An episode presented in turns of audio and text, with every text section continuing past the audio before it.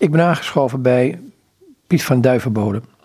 Hij is krijgsmacht, predikant en voorzitter van de Bond van Hervormde Zonderscholen op gereformeerde grondslag. Hij heeft een artikel geschreven in de Waarheidsvriend en het artikel heet Het Verlandt Me. Um, Pieter krijgt het artikel van jou toegestuurd. Um, daar staat boven kerkelijk leven, mis spirit en vastberadenheid, het verlampt me. Deze bijdrage is meer een hartekreet dan een doorwrocht stuk waarbij elk woord gewogen is. Waarom een hartekreet? Vanwege het gevoel van machteloosheid. Vanwege de emotie die me overvalt als ik naar kerkelijk leven kijk. Ik mis erin leven, spirit, vastberadenheid. Ik denk, oei, daar zeg je nogal wat. Ja, maar het is, uh, um, zoals ik al zei, het is een hartekreet. Het is geschreven vanuit uh, natuurlijk ook wel heel persoonlijke ervaringen hmm. die, ik, uh, die ik opdoe in deze tijd. Uh, wat natuurlijk een hele bijzondere tijd is, want het is de tijd waarin we allemaal worstelen met de vraag hoe organiseren we de dingen nu ook binnen de kerk als het gaat om de, de coronacrisis. En daarbij, ik ben dan voorzitter van de Bond van de Hervormde Zonderscholen. Dus daar komt ook wel weer de vraag voor ons heel persoonlijk: hoe, hoe gaan de zonderscholen uh, functioneren in, in deze coronacrisis? En als ik dan gewoon, gewoon constateer uh, wat er gebeurt, dan, dan, uh, dan maakt het me angstig. ik, ik, ik, uh, ik, ik kan, als ik naar de woorden kijk, hè, ik, ik, uh, ik heb geschreven, het verlamt mij, maar ik, ik, mis, ik mis leven. Um, en voor je het weet zit je, zit je heel algemene uitspraken te doen over heel veel mensen tegelijkertijd. Dus het is, in alle eerlijkheid, het is ook gewoon wel echt mijn ervaring en mijn, en mijn perceptie van wat er gebeurt. Maar ik, ik mis leven in de zin van. Um, proef ik bij mensen het verlangen om weer eh, met z'n allen in, in de kerk te kunnen zitten. Proef ik bij mensen het verlangen om weer allemaal naast elkaar te zitten en uit volle borst te zingen. Proef ik bij mensen het verlangen uh, dat, we, uh, dat, we weer, dat we weer elkaar ontmoeten en, en, en samen van God horen. Uh, iets in me zegt dat, um, dat hoe langer dit duurt, hoe meer we wennen aan de nieuwe situatie. En de nieuwe situatie is voor heel veel mensen dat ze zondagsmorgens uh, thuis uh, op de bank blijven zitten. En dat ze zondagsmorgens uh, misschien in het begin gelijk om, op het tijdstip dat de kerk begint om half tien of om tien uur. Maar misschien nu al wel om, om half elf. Want ja, dat kan net zo goed. Je, je kan de kerkdienst aanschakelen wanneer je wilt. En dat we, en dat, en dat we, dat we eraan wennen, dat we, dat we, dat we kwijtraken wat we hadden en dat, het, dat, dat wat er nu is, dat dat ook wel goed is. En daarin gaan we in mijn beleving heel veel verliezen.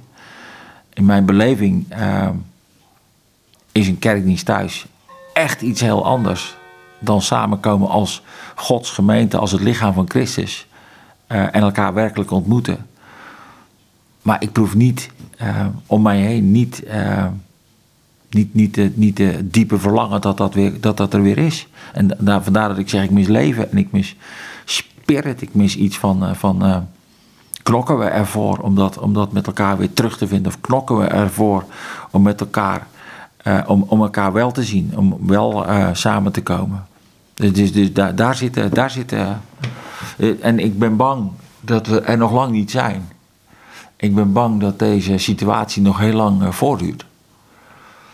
Dus als je niet een keer daarover, uh, als je dat niet problematiseert, als je dat niet een keer uitspreekt, als je dat niet een keer opschrijft in een artikel, dan vrees ik dat we over, uh, nou wat zal het zijn, misschien wel zeven, acht maanden na, na hier, uh, als er dan iets gaat ontstaan van een nieuwe vorm van, van bij elkaar komen, dat, dat je te laat bent. Je beschrijft in wezen mensen die op een eiland zijn terechtgekomen, ieder op, een, op zijn eigen eiland, ieder op zich. Ja. Ja, ja, je, kijk, de, um, als, je, als je diep over nadenkt, um, raakt deze, deze coronacrisis raakt ons uh, als gemeenten, maar ook gewoon als mensen, maar ook als gemeenten in onze diepste, in onze diepste kern. Hè? Um, in, de, in de Bijbel gaat het over dat je God lief hebt boven alles en je naaste als jezelf. En de coronacrisis maakt dat je naaste, ook, ook de naaste in de gemeente, uh, die moet je op afstand houden. Dat is niet meer direct, het is niet meer allereerst je medemensen, het is niet meer allereerst je naaste, maar het is allereerst een potentiële besmetter. en dat doet iets met ons als je zo naar je naaste kijkt als een potentiële besmetter. En als dat ook geaccentueerd wordt in de kerk, doordat we op anderhalve meter afstand van elkaar zitten. Dat, dat, dat doet iets met ons. Niet, niet omdat ik nu zeg dat moeten we niet meer doen, dat moeten we veranderen. Maar we moeten ons dat wel realiseren. Dat we, dat we daar doorheen moeten kijken. En, en, uh, en, en zo gebeuren er meer dingen. Kijk, het, lichaam van Christus als gemeente. Hè, um, ja, die, dienen, die dienen samen te komen. Hè. Het, is de, het is de ecclesia, het zijn de uitgeroepenen. Uh, ik was gisteren nog bij een synagoge. Het woord synagoge betekent letterlijk vergadering. Uh, dat samenkomen, dat elkaar zien, dat elkaar uh, beleven als broeders en zusters. En, en dat uitzicht natuurlijk vaak in dat je, dat je die ene mens ziet en even spreekt bij het naar buiten gaan. Of het, het uitzicht in het feit dat je gewoon wel samen onder dat ene dak zit en met elkaar bidt. dat zijn dingen die zijn, die zijn wezenlijk. dat, je, dat je met elkaar zingt. dat je met elkaar soms die ene psalm, uh, die, dan, die dan zo mooi bij die preek past, die, die uh, ons naar een bepaald niveau gebracht heeft samen, uh, dat, dat, dat dat er niet is. En dat we dat missen. Dat we daar dus echt wezenlijke elementen mee gaan missen, die denk ik ook zorgen voor een uitholling die, al, die er al is, denk ik, maar die alleen maar erger wordt. Maar goed, het zingen is problematisch tegenwoordig. Ik, ik zit wel te denken aan iets anders, maar het is een hele ondeugende zijstraat. Uh, in een kerk anderhalve meter, in een vliegtuig kun je naast elkaar zitten met een mondkapje op. Er staan werk hoeveel vliegtuigen geparkeerd op Schiphol. Nou, je daar toch kerkdiensten tegenwoordig? Ja, nou, ik zou ook wel willen dat, uh, dat, dat, dat kerken creatiever zouden zijn in het weer bij elkaar krijgen van hun gemeenten. En daar uh, de Heer Jezus zegt, indien uw uh, vijand vraagt met uw mijl te gaan, gaat twee mijl. Maar hoeveel mijl gaan wij eigenlijk om weer, om weer elkaar te zien? Hoeveel mijl gaan we nou echt? Um, en ik zeg niet, um, weet je, ik, uh, ik begrijp heel goed dat kerkraden verantwoordelijkheid willen nemen. Dat kerkraden geen situaties willen creëren waarin hun mensen een grote kans op besmetting lopen. Um, maar tegelijkertijd, mijn, mijn gevoel zegt me dat we als kerken veel meer op de hele voorzichtige lijn zitten. dan dat we als, als kerken uh, de, de, de, de ruimte en de creativiteit zoeken om meer bij elkaar te komen. En ik vind het voorbeeld van het vliegtuig vind ik goed. Ik weet niet uh, of, uh, ik weet, um, bij Defensie mogen we um, met z'n zessen in een kleine bus zitten als we ons mondkapje ophouden. Nou, ik, mij dunkt dat dat in de kerk misschien ook wel zou mogen. Ik ken de regelgeving daaromtrent niet goed. Ik weet ook niet goed wat kerkraden daaromtrent aan regelgeving precies hebben. Maar ik mis, ik mis daarin uh, de creativiteit en, en mijn, mijn, het ellendige gedachte die ik daarbij is, zit daar, is, is mis ik daar dan niet ook de wil in, de, de, de vastberadenheid om die gemeente weer bij elkaar te krijgen.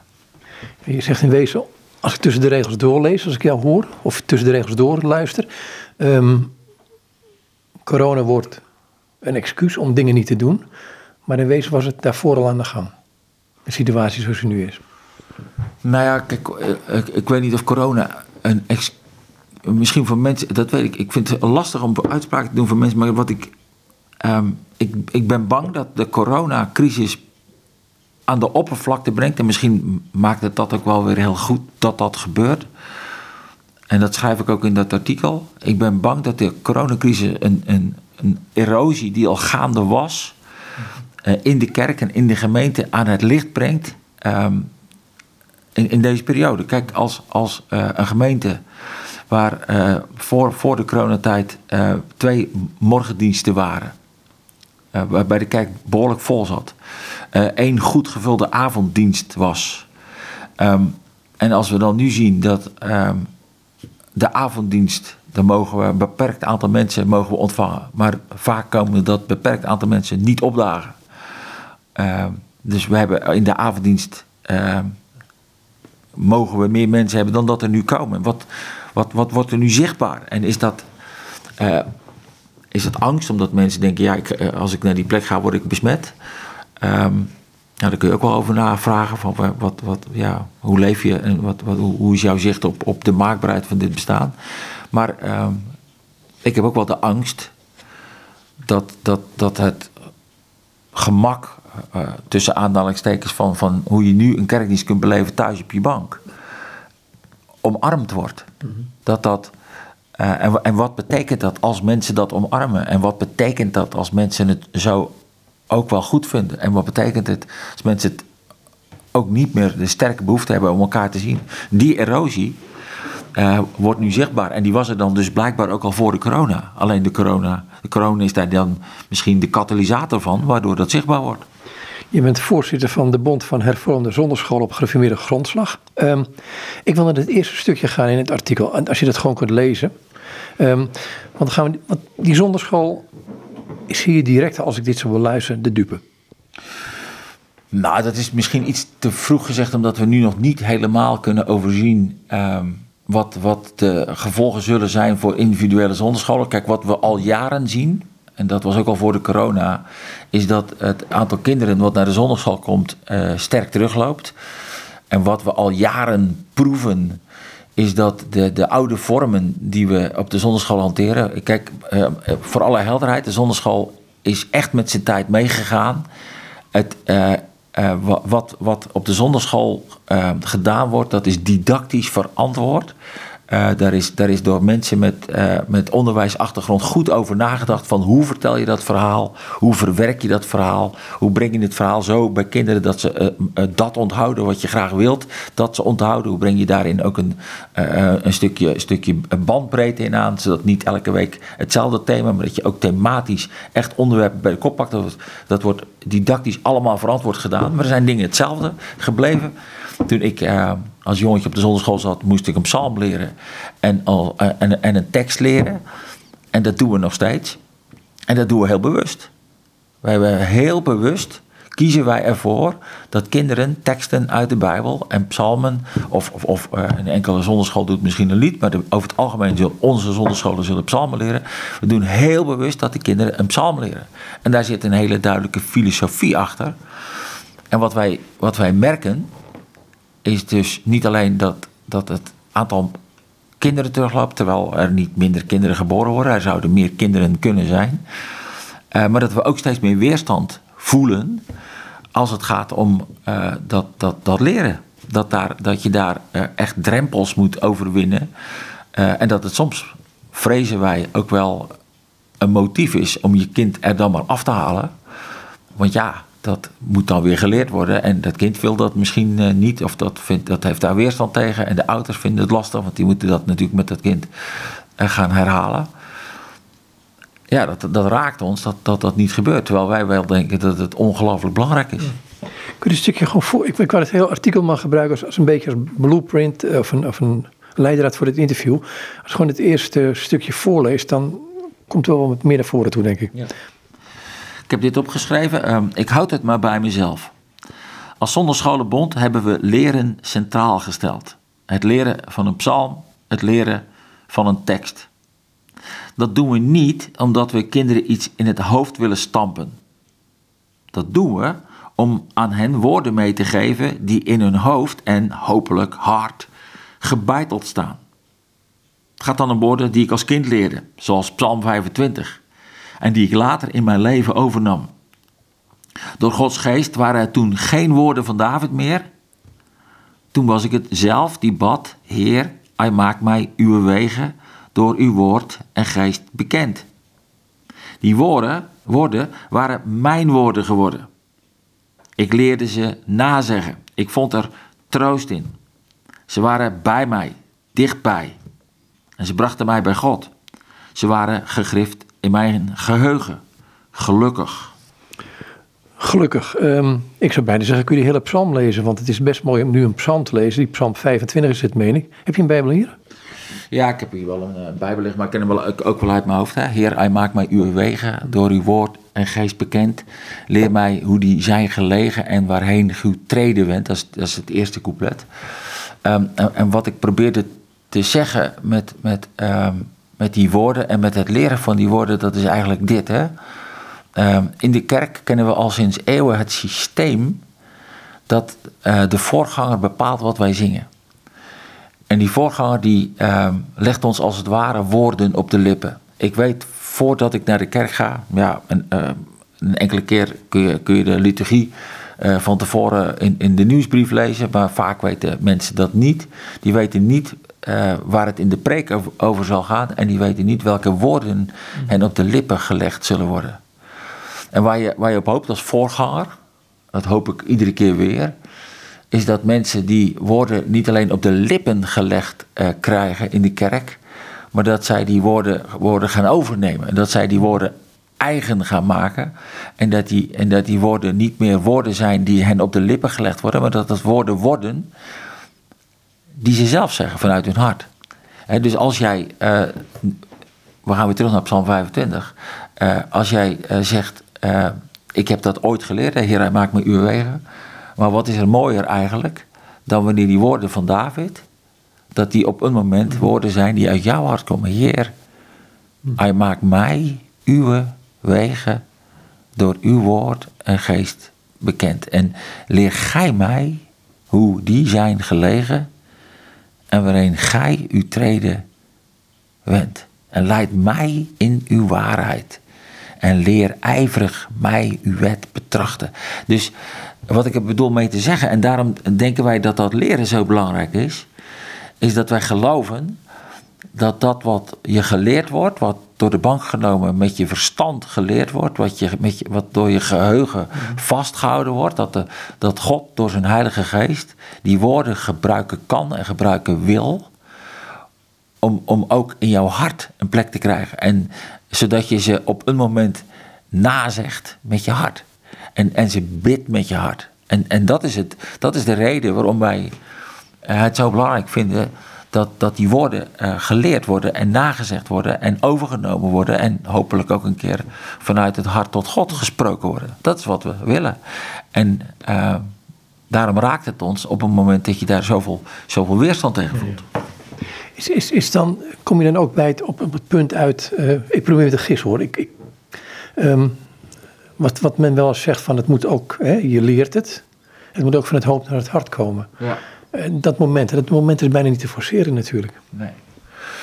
Nee, dat is ook niet te forceren. Maar kijk, um, als je iets wilt nazeggen. Kijk bijvoorbeeld ook het woord beleiden. Hè? Beleiden, mm -hmm. het Griekse woord voor beleiden is homologeo. Dat betekent, als je het heel strikt vertaalt, hetzelfde zeggen. Logeon is zeggen en homo is hetzelfde. Dat is hetzelfde zeggen. Als je gaat beleiden, dan, is dus, dan, dan zeg je eigenlijk: ik, ik zeg hetzelfde, dat wat mij geleerd is, daar, dat, daarvan zeg ik hetzelfde. Als iemand beleidenis doet, dan ga je daarvoor in die kerk staan en dan zeg je: Nou, ik heb, ik heb als kind. Uh, heb ik dat allemaal geleerd. Ik heb geleerd, uh, ik heb de, Bijbelverhalen geleerd, ik heb teksten geleerd, ik heb de psalmen geleerd, ik heb op de catechisatie heb ik, uh, leerstukken geleerd. En nu ben ik op het punt gekomen dat ik dat, dat ik dat zelf ga zeggen. Ik ga dat zelf zeggen. Niet meer omdat mijn ouders me dat zeggen. Die zijn wel degene die het me geleerd hebben. Dat zijn degenen die het me voorgezegd hebben. En als kind denk ik dat je heel lang gelooft uh, op gezag van je ouders. Ik denk dat je heel lang als kind heel eenvoudig in God gelooft. Omdat je ouders hebt die dat ook doen. En je denkt dat dat zo hoort. Maar op een moment in je puberteit uh, uh, geloof je niet meer op gezag van een ander. En geloof je niet meer op gezag van vader of moeder of opa of oma. Dan moet, dat, dan moet je dat eigen worden. Dan moet, dan moet dat punt komen waarop je dat zelf gaat zeggen. En daarom is dat beleidenis doen geweldig. Want dat beleidenis doen, dan wil je zeggen, dan, dan ga je daar staan en dan ga je uiteindelijk hetzelfde zeggen. Je gaat nazeggen wat je geleerd is, maar niet meer omdat een ander zegt je moet dat zeggen, maar omdat jij zegt ik ben op dat punt in mijn leven gekomen dat ik dat nazeg, dat ik hetzelfde zeg. En wij zeggen, daarom is dat leren zo belangrijk. Want om, om tot dat punt, om iets na te kunnen zeggen, moet je, het wel, moet je het wel gehoord hebben. Wat moet je nou nazeggen? Nou, dat is, de, dat is het Bijbels getuigenis. Dat is, dat, is, dat is wat het evangelie zegt. Dat moet je leren nazeggen. Maar dat moet je wel leren. En als je dat niet meer leert, ja, dan valt er niks na te zeggen. Maar je moet ook kunnen geloven natuurlijk. Ja, helder.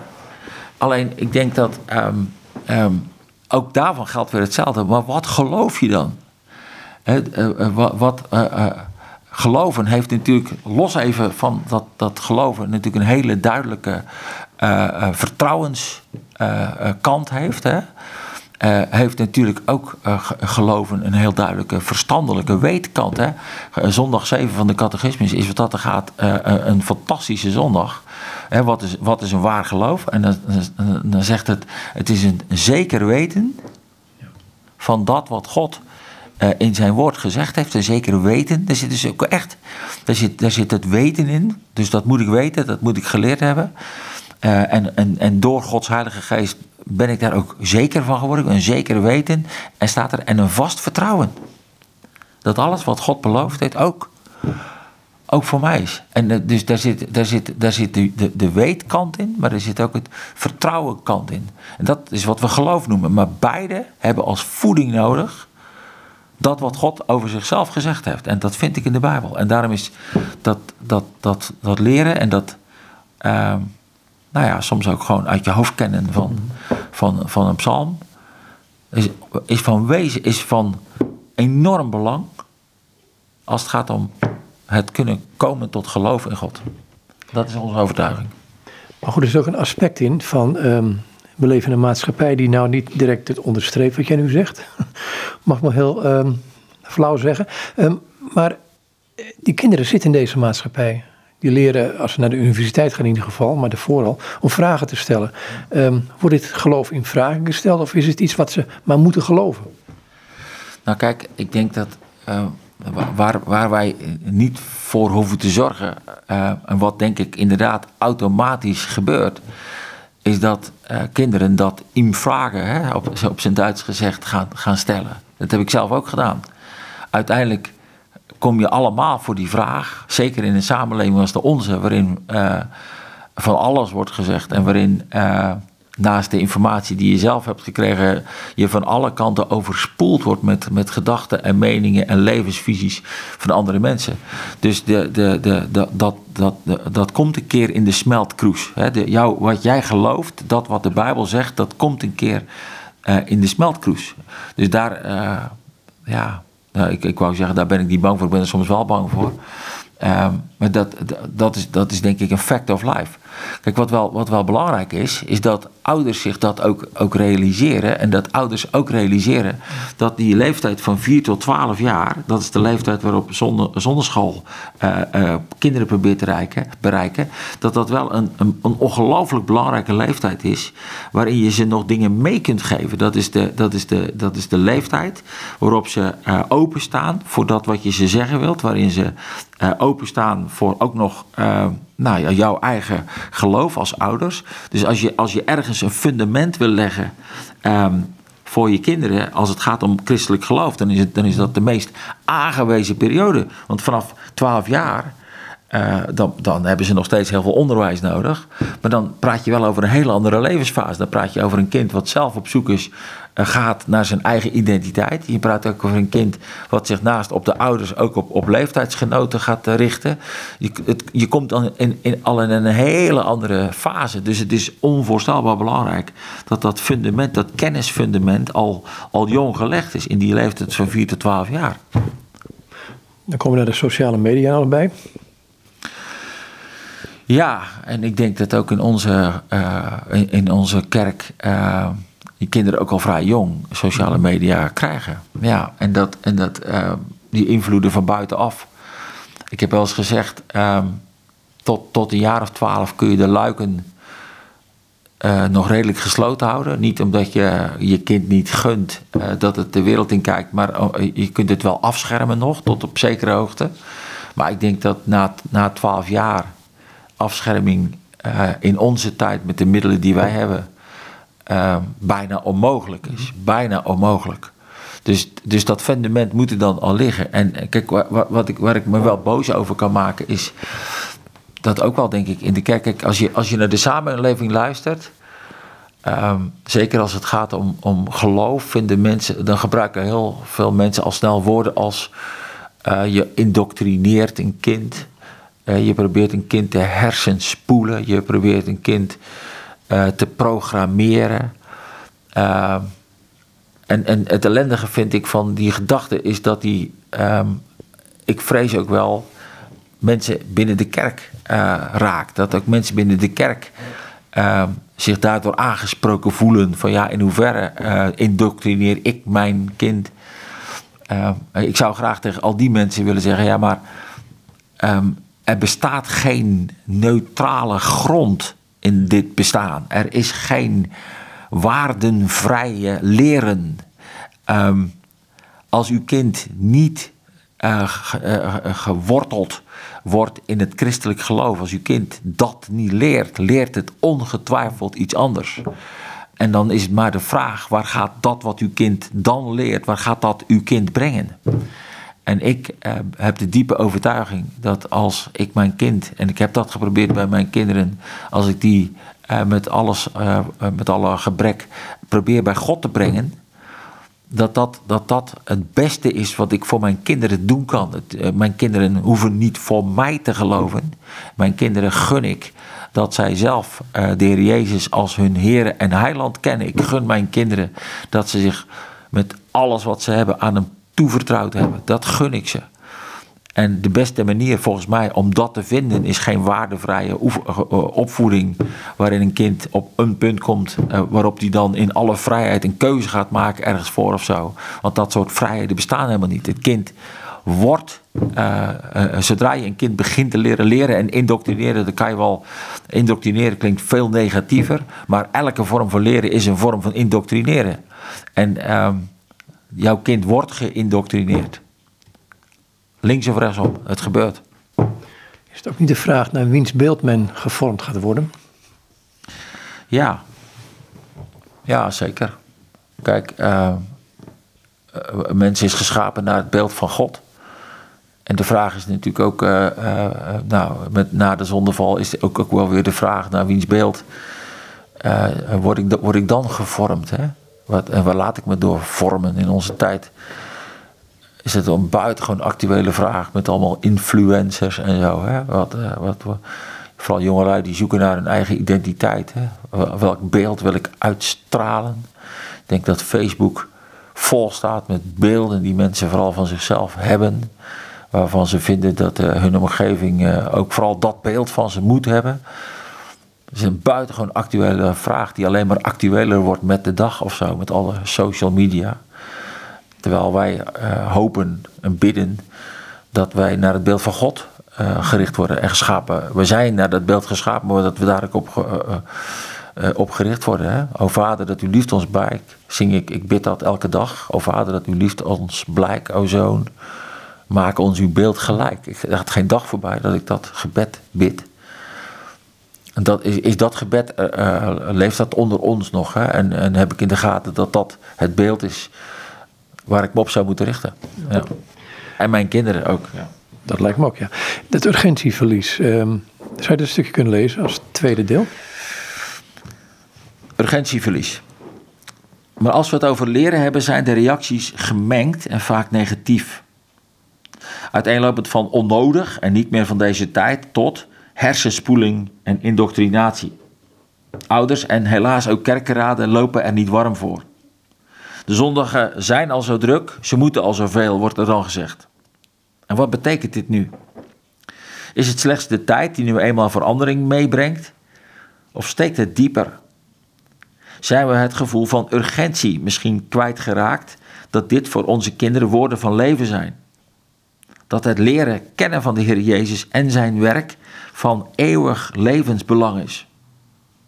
En betekent dat urgentieverlies ook vaak niet motivatieverlies? Ik vrees dat de afgelopen periode ons daarin geen goed doet. We konden een poosje niet naar de kerkclub of zonderschool. En zijn we daar ook niet aan gewend geraakt.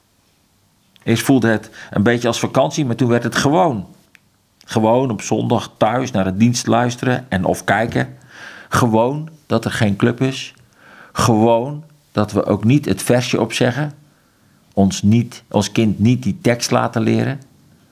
En samen met het ontbreken van urgentie vinden we dat allemaal niet zo erg. Dan kom ik met een hele vervelende vraag of een vervelende opmerking.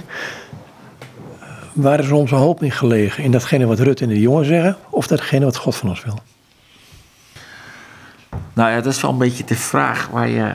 Uh, kijk, wat, wat, uh, wat, wat, doen, wat doet deze tijd met ons en, en ehm, naar wie kijken wij in deze tijd? Hè?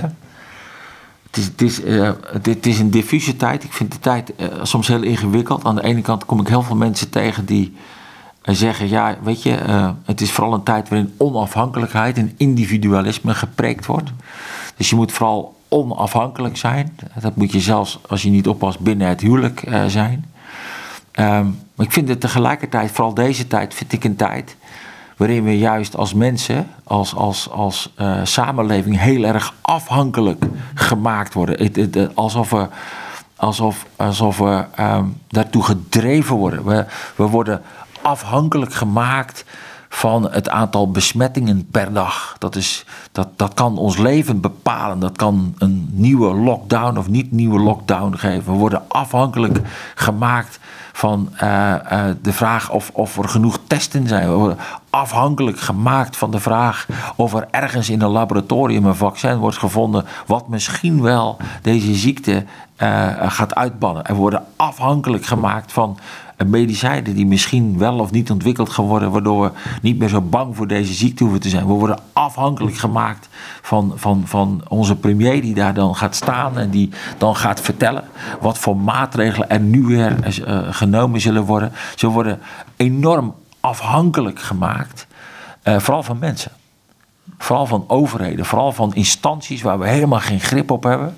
Van cijfers waar we helemaal niet die we niet kunnen controleren, die, eh, die, die, uh, maar waaruit anderen dan weer conclusies trekken die wel mijn leven raken, worden enorm afhankelijk gemaakt. En wat je, wat je ziet, denk ik, is dat. Um, dat dat ons ook als christenen raakt. Ik heb letterlijk laatst in een preek over Psalm 123. Uh, psalm 123 is een psalm die volgens mij um, mensen weer probeert te, te, te, brengen op de plek waar je, waar, je, waar je moet zijn. Namelijk op de plek waar je, waar je uitkijkt naar genade. Psalm 123 die spreekt over de knecht die op de hand, die ziet op de hand van zijn heren. En het spreekt over de, diena, de dienares die uh, kijkt op de hand van haar meesteres. En dan zegt de psalm, en zo zijn onze ogen op u, uh, Heere onze God. Um, en ik heb letterlijk in die preek de vraag gesteld, naar wiens handen kijken wij nu? Naar wiens handen kijken wij? Kijken wij naar God of kijken wij naar de handen van die wetenschapper in dat laboratorium? Of kijken wij naar de handen uh, van Rutte? Of kijken wij naar de handen van wie uh, weten wij ons afhankelijk? En, of laten we ons meevoeren, ook als kerken, ook, ook als gemeente, ook als individuele christenen, laten we ons meevoeren, meeduwen uh, naar, dat, dat, dat we vooral afhankelijk zijn van anderen. En dat is, dat, is wel, dat is wel waar deze tijd ons naartoe lijkt te duwen. En zien we nog wat dat met ons doet en met ons geloofsleven. Is dat een omschrijving van lauwheid? Want, want kijk, dat kan ik ook bij mezelf, kom ik er tegen. En denk ik van ja, um, de koelkast staat vol, ik noem het een beetje raar. Um, waar heb ik, je kunt naar God kijken, want je wil graag, je verlangt naar hem, je verlangt naar Christus, je verlangt om zoals hij te worden, of tenminste eh, naar zijn beeld gevormd te worden. Tegelijkertijd is het dat gemak waarmee je op de bank neerploft en denkt van, nou ja, of niet eens denkt, denk ik. Nou ja, dan komen we denk ik wel bij dat urgentieverlies weer. Hè? Um, kijk, als ik, als ik praat in het artikel over urgentieverlies, gaat het natuurlijk over de vraag: hebben wij nog, hebben wij nog nodig, hoe, hebben we nog in de gaten hoe ongelooflijk belangrijk het is dat, dat ik mij leer toevertrouwen aan Jezus? Heb ik nog in de gaten dat dat, dat mij redt. Dat Jezus alleen mij redt. Heb ik nog in de gaten uh, dat ik het volledig van genade moet hebben. Als je dat zegt, het, mij bekruipt de gedachte bij van het lijken wel woorden vanuit een andere planeet. Ja, maar het is wel de boodschap van de kerk der eeuwen. En ook, uh, ik, ik, refereer aan Psalm 123, dat doe ik ook in het artikel. Um, Volgens mij wil de psalmist van Psalm 123 ons weer op die plek krijgen. Hè? Hij wil ons krijgen op de plek waarbij ik besef dat ik alles, maar dan ook alles van God moet krijgen. Dat ik uh, op de plek kom dat ik uh, voor alles in mijn leven omhoog kijk. Ik heb, uh, ik heb aan het begin van de preek over Psalm 123 gezegd uh, dat ik door al dat nieuws, uh, ik, werd, ik werd op een gegeven moment um, nou, ik werd mismoedig van al dat nieuws over corona, wat nooit positief werd. Ik werd mismoedig over al die ellende over discriminatie en, en, en rassenongelijkheid. En ik werd er zo mismoedig van en ik merkte aan mezelf dat ik aan het wegkijken was. Ik was aan het wegkijken. Ik keek geen persconferenties meer en ik las ik had geen zin meer om nieuws te kijken, want het was toch alleen maar negatief en ik werd er mismoedig van aan het wegkijken. En ik, toen ik aan Psalm 123 begon, uh, het eerste wat ik leerde uit die, die psalm was dat ik niet moet wegkijken, maar dat ik moet opkijken.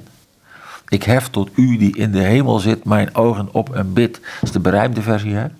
De, de, de, de, in het Hebreeuws begint de psalm letterlijk met tot u hef ik mijn ogen op. Dus je ogen opheffen. Uh, moet, je, moet je dat af en toe tegen jezelf zeggen op die manier? Tot u hef ik mijn ogen op. Ziel, kijk omhoog. Um. Ja, natuurlijk. Want ik ben, ik, ben, uh, ik ben net zo goed een kind van mijn tijd en net zo goed een kind uh, van deze samenleving als wie ook. Ook ik uh, als ik niet uitkijk, laat mij helemaal afhankelijk maken van, van cijfers van opnames op IC's en opnames op, in ziekenhuizen. En ik, zit, ook, ik laat mij in die afhankelijkheid drukken. En ook ik, als ik niet uitkijk, laat mij toch in de, in de daarachter liggende soort maakbaarheidsgedachte van dit bestaan drukken. en, en al die gedachten drukken mij misschien wel weg bij het moment waarbij ik opkijk en het van God allereerst verwacht. Kijk, begrijp me goed. Ik, ehm, ik ben helemaal niet uh, tegen het feit dat mensen proberen een vaccin te maken. Ik geloof dat heel veel dingen die wij nu hebben in ons bestaan, die, waardoor mensen uh, genezing kunnen vinden, dat zijn geweldige uitvindingen uh, die, die ik ook beschouw als gaven van God, maar die wel door mensen ontwikkeld zijn. En dat vind ik geweldig. En ik vind ik vind dat ze vooral door moeten gaan met het ontwikkelen van een goed vaccin. Ik hoop dat ze het vinden. Maar ik moet allereerst opkijken naar God. En niet allereerst opkijken naar die mensen in het laboratorium. Ik moet weten waar ik het allereerst moet zoeken. En ik moet weten dat we, dat we als mensheid, dat gaat niet alleen over mij, maar dat we allemaal het van genade moeten hebben. Wij moeten het hebben van God, die, die in, in, in zijn grondeloze barmhartigheid naar ons omziet. Daar moet ik het van hebben. En ik heb ook wel eens het gevoel uh, dat misschien wel de coronacrisis ons, ons dat moet leren dat we weer daar terugkomen. En dat, uh, dat wat wij nodig hebben is dat we allemaal weer leren opkijken en met elkaar uh, hand in hand deze God om genade bidden. Prachtig vind ik dat in Psalm 123.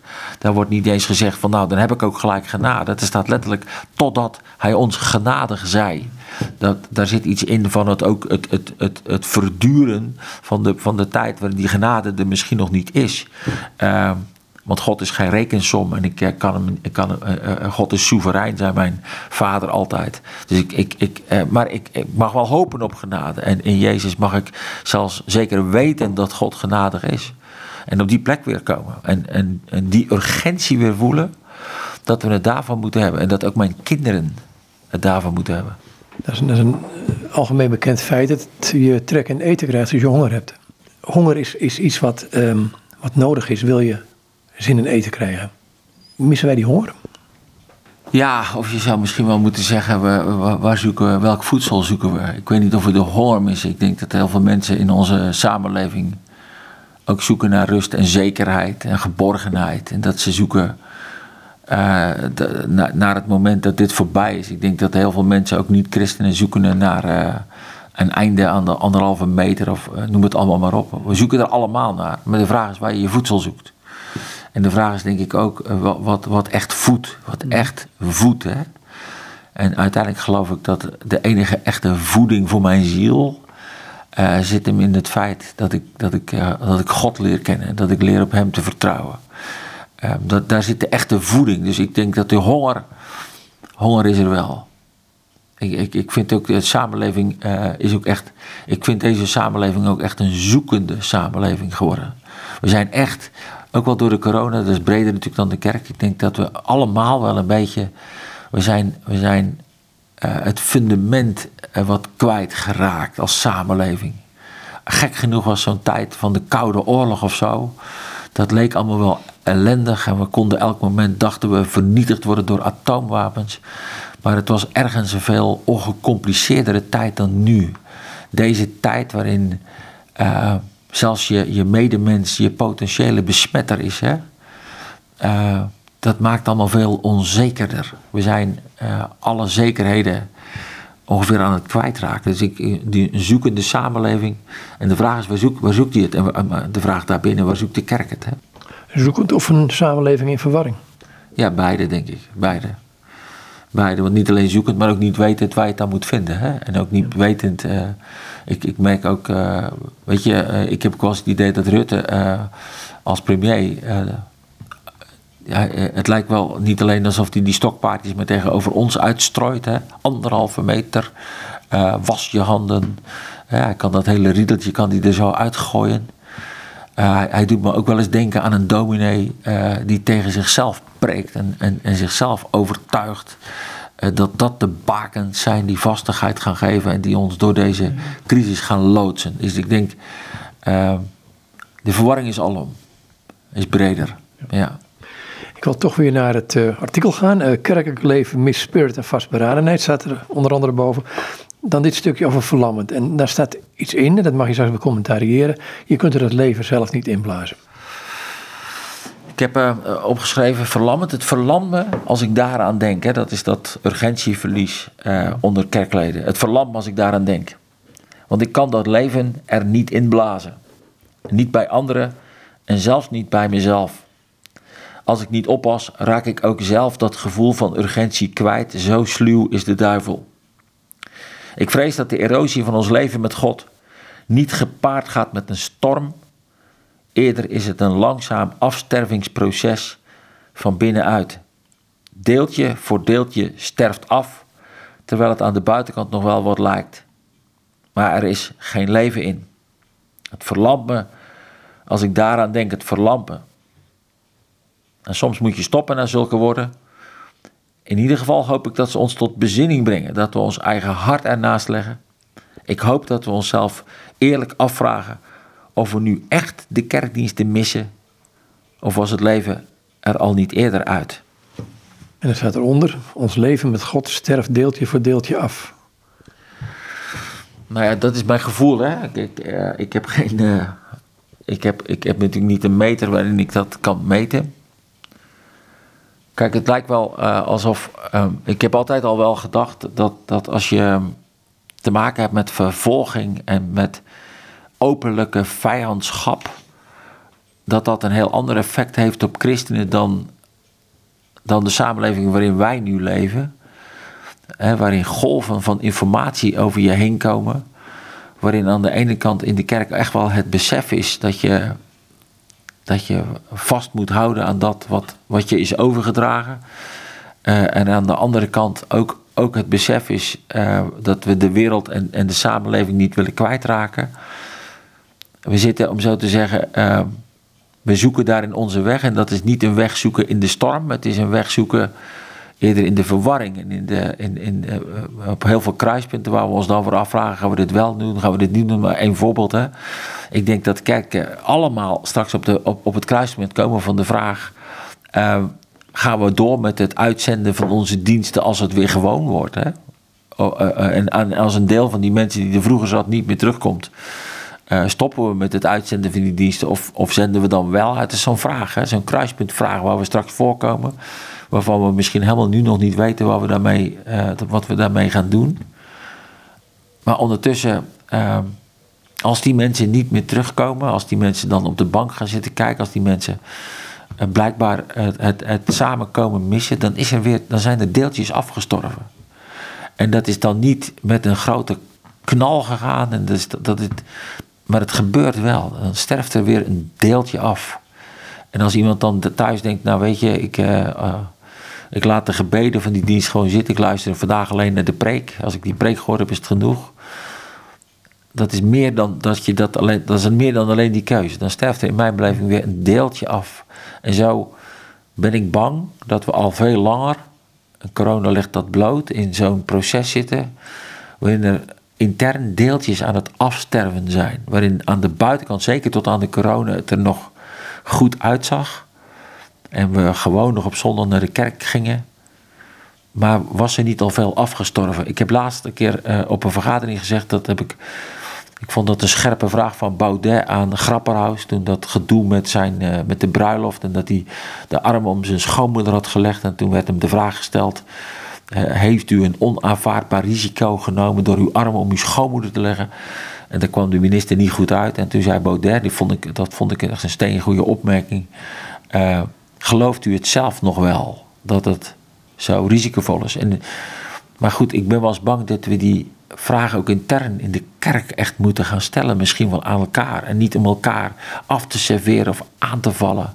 Maar die vraag ook misschien wel in je eigen hart leggen. Geloof ik het zelf nog wel? Geloof ik het zelf nog wel? Dat alleen Jezus mij redt. Geloof ik het zelf nog wel? Hoe belangrijk het is dat ik en mijn medemensen en dat mijn kinderen dat, dat, dat weten moeten. Dat ze daaruit leven moeten. Geloof ik het zelf nog wel? Die vraag of zo, die eh, wordt in ieder geval bij mij wakker geroepen door alles wat ik nu zie en hoor. Want je bent nog steeds voorzitter van de Bond van Hervormde Zonderscholen van de Gereform- op gereformeerde grondslag. Hoe ga je verder? Of hoe gaan jullie verder? Nou, ik ben ongelooflijk eh, trots op, eh, op de leidinggevende van onze zonderscholen. Ik, eh, we hebben eh, vrij recent een toeristisch gehad. Het was een eh, bijzonder mooie dag. Ik heb daar betrokkenheid en, gevoeld. En ik heb ook gevoeld dat, dat, dat er nou, enthousiasme is om, om het weer op te pakken. En ik denk ook echt...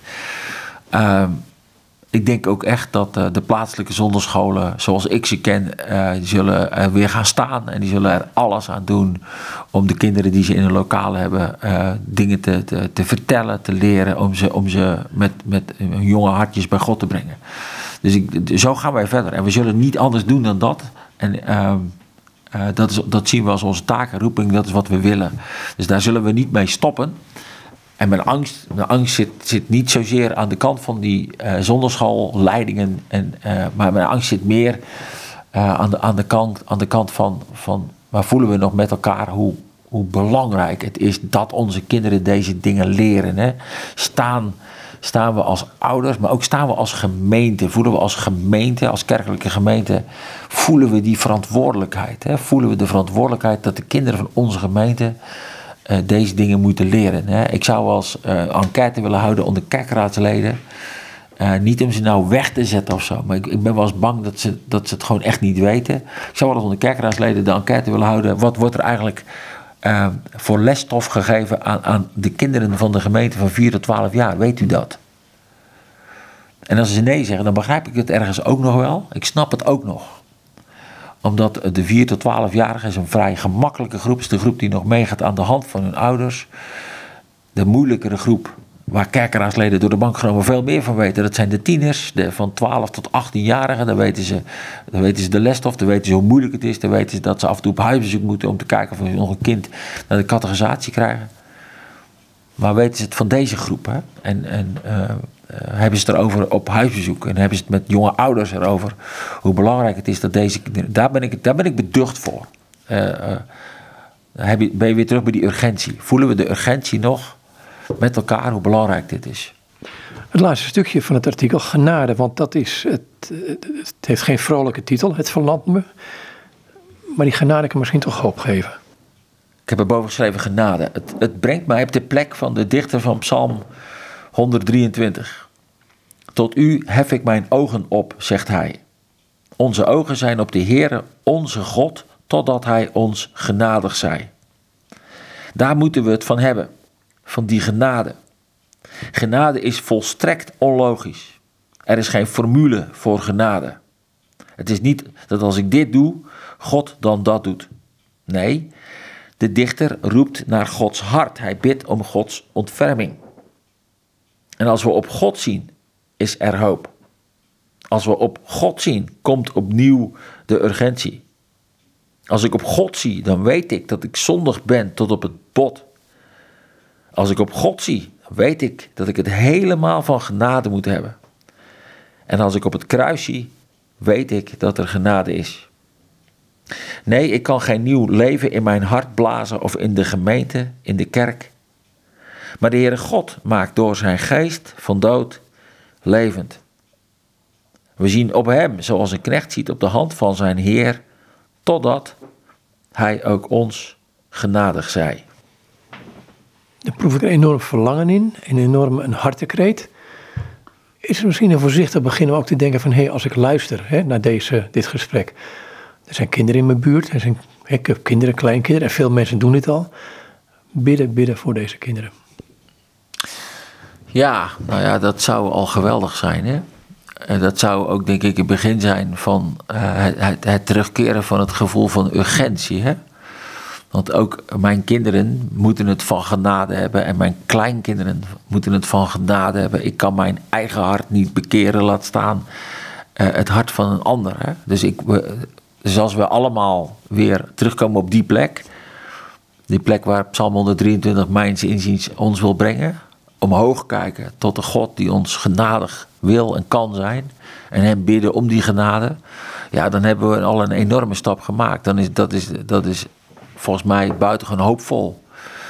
En uh, nou ja, dat zou, zou me heel wat waard zijn. Hè, als dat gebed weer gaat leven. En dan, kijk, uh, met dat gebed, uh, dan komt dat met dat verlangen om, om je kind te onderwijzen wie God is ook wel weer terug. Maar als dat, als dat gebed er zou komen, als dat gebed meer gevoeld zou worden, als we misschien wel gewoon als, als kerken weer een gebedsdag zouden moeten uitroepen. Hè? ik, ik, ik heb me ook wel een beetje over verbaasd dat dat dat het niet gebeurt of zo. Dat we, dat we, dat we niet, dat, dat die, ook, ook niet, dat we ook niet de urgentie voelen om zelf met elkaar op de knieën te gaan en tot God te bidden om ons door deze storm heen te dragen, om ons te bewaren bij Hemzelf. Als dat gebed er weer komt, dan, uh, hebben we, dan is het hoopvol. Hebben we een enorme stap gemaakt. Het is apart dat je als ouder vaak um, ja, wat zielenheil, vind ik, het zijn ouderwetse woorden, maar goed, ik gebruik het wel. Om het zielenheil van je kinderen bidt om mensen puber worden, in de puberteit komen. Want komen de vragen daarvoor, lijkt het allemaal vanzelfsprekend. Ja, ja. Ja, kijk, wat je, wat je in de puberteit merkt, is dat een kind op zoek gaat naar zijn eigen richting. En dat is ook goed, hè? Kind zoekt naar zijn eigen identiteit. Wie ben ik nou eigenlijk? En hoe wil ik dat mensen naar mij kijken? En welke kant wil ik eigenlijk op? Het zijn al de vragen die in de puberteit op je afkomen. Dat is de, dat is de tijd van, van, uh, van uh, de grote kruispunten. Maar, met, maar hoe kom je bij een kruispunt? En hoe ben je voorbereid? Hè? Ik ben militair. Als ik op uitzending ga, word ik op een uitzending voorbereid. Ik word voorbereid doordat ik, uh, ik, ik, ik word onderwezen in wat er in dat land waar ik naartoe ga allemaal is. Ik krijg de militaire basisvaardigheden nog eens een keer allemaal voorgenomen, zodat ik risico's kan ontdekken, risico kan, vermijden. Uh, ik krijg uh, training als het om een heel warm land gaat, krijg ik zelfs voorbereiding om, om onder warme omstandigheden te kunnen functioneren. Ik word voorbereid. En, en dat betekent dat ik, als ik daar dan eenmaal ben, natuurlijk, dat is het moment waarop ik echt ontdek hoe het is om daar echt te zijn. Maar ik ben wel heel blij met die voorbereiding. Want die, die, die, die geeft me op het moment dat ik er echt ben, geeft hij me ook gereedschap om dan die situatie zoals die daar was. Uh, ik kan me herinneren toen ik in, in Afghanistan uit het vliegtuig stapte, dacht ik in eerste instantie even dat ik in, in de warmte van de motor liep. Uh, want het was zo warm toen ik uitstapte. 43 graden. Um, en toen ik bij het vliegtuig wegliep en, en dus uh, niet meer in de buurt van de motor was, realiseerde ik me dat het niks met die motor te maken had. Dat dat gewoon de hitte was die daar was. Ik heb daar zelfs uh, in, in een temperatuur van 48 graden rondgelopen. Um, en het feit dat ik dat kon, aankon, had ook te maken met mijn voorbereiding. En daarom vind ik het zo belangrijk dat in die leeftijd van 4 tot 12 jaar wij zoveel werk maken van die voorbereiding. Ook, ook van de voorbereiding op het maken van die grote keuzes. Uh, die je maakt als tiener in je, in, je, in, je, in je jaren van je twaalfde tot je achttiende. Hoe sta je op dat kruispunt en welke bagage heb je dan bij je? Um, dat, dat zijn wel de vragen die we als Zonderscholenbond willen stellen en, en, en die we aan de ouders willen voorleggen. Wat, wat, wat verlang jij, wat, wat, wat wens jij? Uh, jij hebt het al eigenlijk een uitzending lang uitgesproken, maar goed, nog één keer. Nou, wat ik verlang is dat, uh, is dat, dat we met de berichten van Psalm 123 uh, met elkaar weer leren omhoog te kijken. Uh, met elkaar weer leren dat we het echt moeten hebben van die genade van God. En met elkaar ook weer leren om, om die genade te bidden. En, en, niet vanuit te gaan dat dat vanzelfsprekend er ook morgen is. Want net zo min als het leven maakbaar is, is uh, God soeverein.